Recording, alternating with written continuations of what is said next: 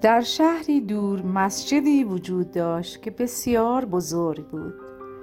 روزی پیرمردی فقیر که از مال دنیا چیزی نداشت به در مسجد رسید و در حالی که درهای مسجد بسته بود شروع به در زدن کرد و می گفت ای صاحب خانه تو را به مرتضا علی قسم می دهم کاسه ای آش داغ به من بده که سالهای زیادی است غذای گرم نخوردم و بسیار گرسنم.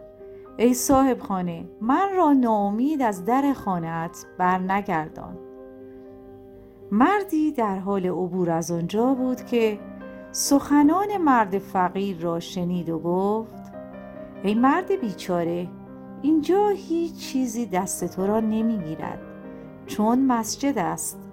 و تا زمان نماز کسی اینجا نمی آید بهتر است بروی و درب خانه دیگر را بزنی. مرد فقیر رو به آبر کرد و گفت یعنی این مکان بی صاحب است؟ مرد عصبانی شد و فریاد زد ای انسان نادان چه می‌گویی؟ چرا کفر می‌گویی؟ صاحب این مسجد کسی است که تو و من و تمام جهان را آفریده است. پیرمرد فقیر گفت واقعا؟ پس خوب جایی آمدم. برو و بگذار به کارم برسم. به من عاجز کمک کن. ای صاحب خانه من پیرمردی مریض و علیلم. مدتی از غذای گرم نخوردم. کاسه آش مهمانم کن. به حق مرتزا علی که هیچ وقت ناامید نباشی. مرا ناامید نکن. مرد با ناراحتی گفت چرا یاوه می‌گویی؟ پیر خرفت. تو از خدا می‌خواهی کاسه آش مهمانت کند. من می‌گویم اینجا مسجد است و تا وقت نماز درهایش بسته است. تو از صاحب خانه می‌خواهی لا اله الا الله. برو پی کارت. چرا کف می‌گویی؟ ببین پسرم مگر نمی‌گویی صاحب این خانه خداوند است؟ مگر نمی‌گویی خداوند صاحب همه ماست؟ پس چرا تو مرا از در خانه اش میرانی؟ اگر خانه اوست تو چه کاره ای؟ آخر کجا بروم گدایی؟ از اینجا بهتر.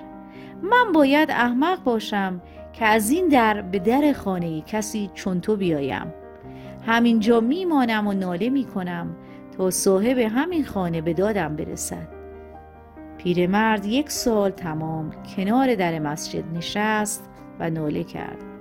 همه مردم شهر دیگر او را می شناختند و داستانش را می دانستند.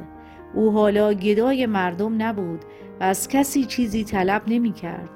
گاهی از سر دلسوزی کسی لغم نانی برایش می برد یا کاسه آش به او می‌داد. به اندازه زنده ماندن می‌خورد و جز آن چیزی نمی‌خواست.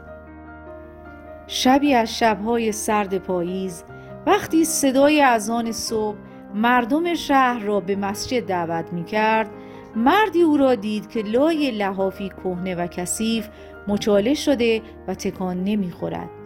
جلو رفت و فانوس را روی صورتش گرفت. پلکای پیرمرد با آرامی از هم گشوده شد. پوستی بود بر استخوان رنگ پریده و نحیف. داشت جام می‌داد. آبر گفت چرا زندگی خود را تباه کردی؟ دیگر جانی در بدن نداری. خود را عذاب نده برخیست و پس از نماز صبح به خانه ما برویم. پیرمرد با صدایی که انگار از ته چاه بیرون می آمد پاسخ داد عاشق باید صبور باشد. اگر صاحب این خانه بخواهد سالها همینجا میمانم و ناله می کنم او باید به من کمک کند. من به خانه تو نمی آیم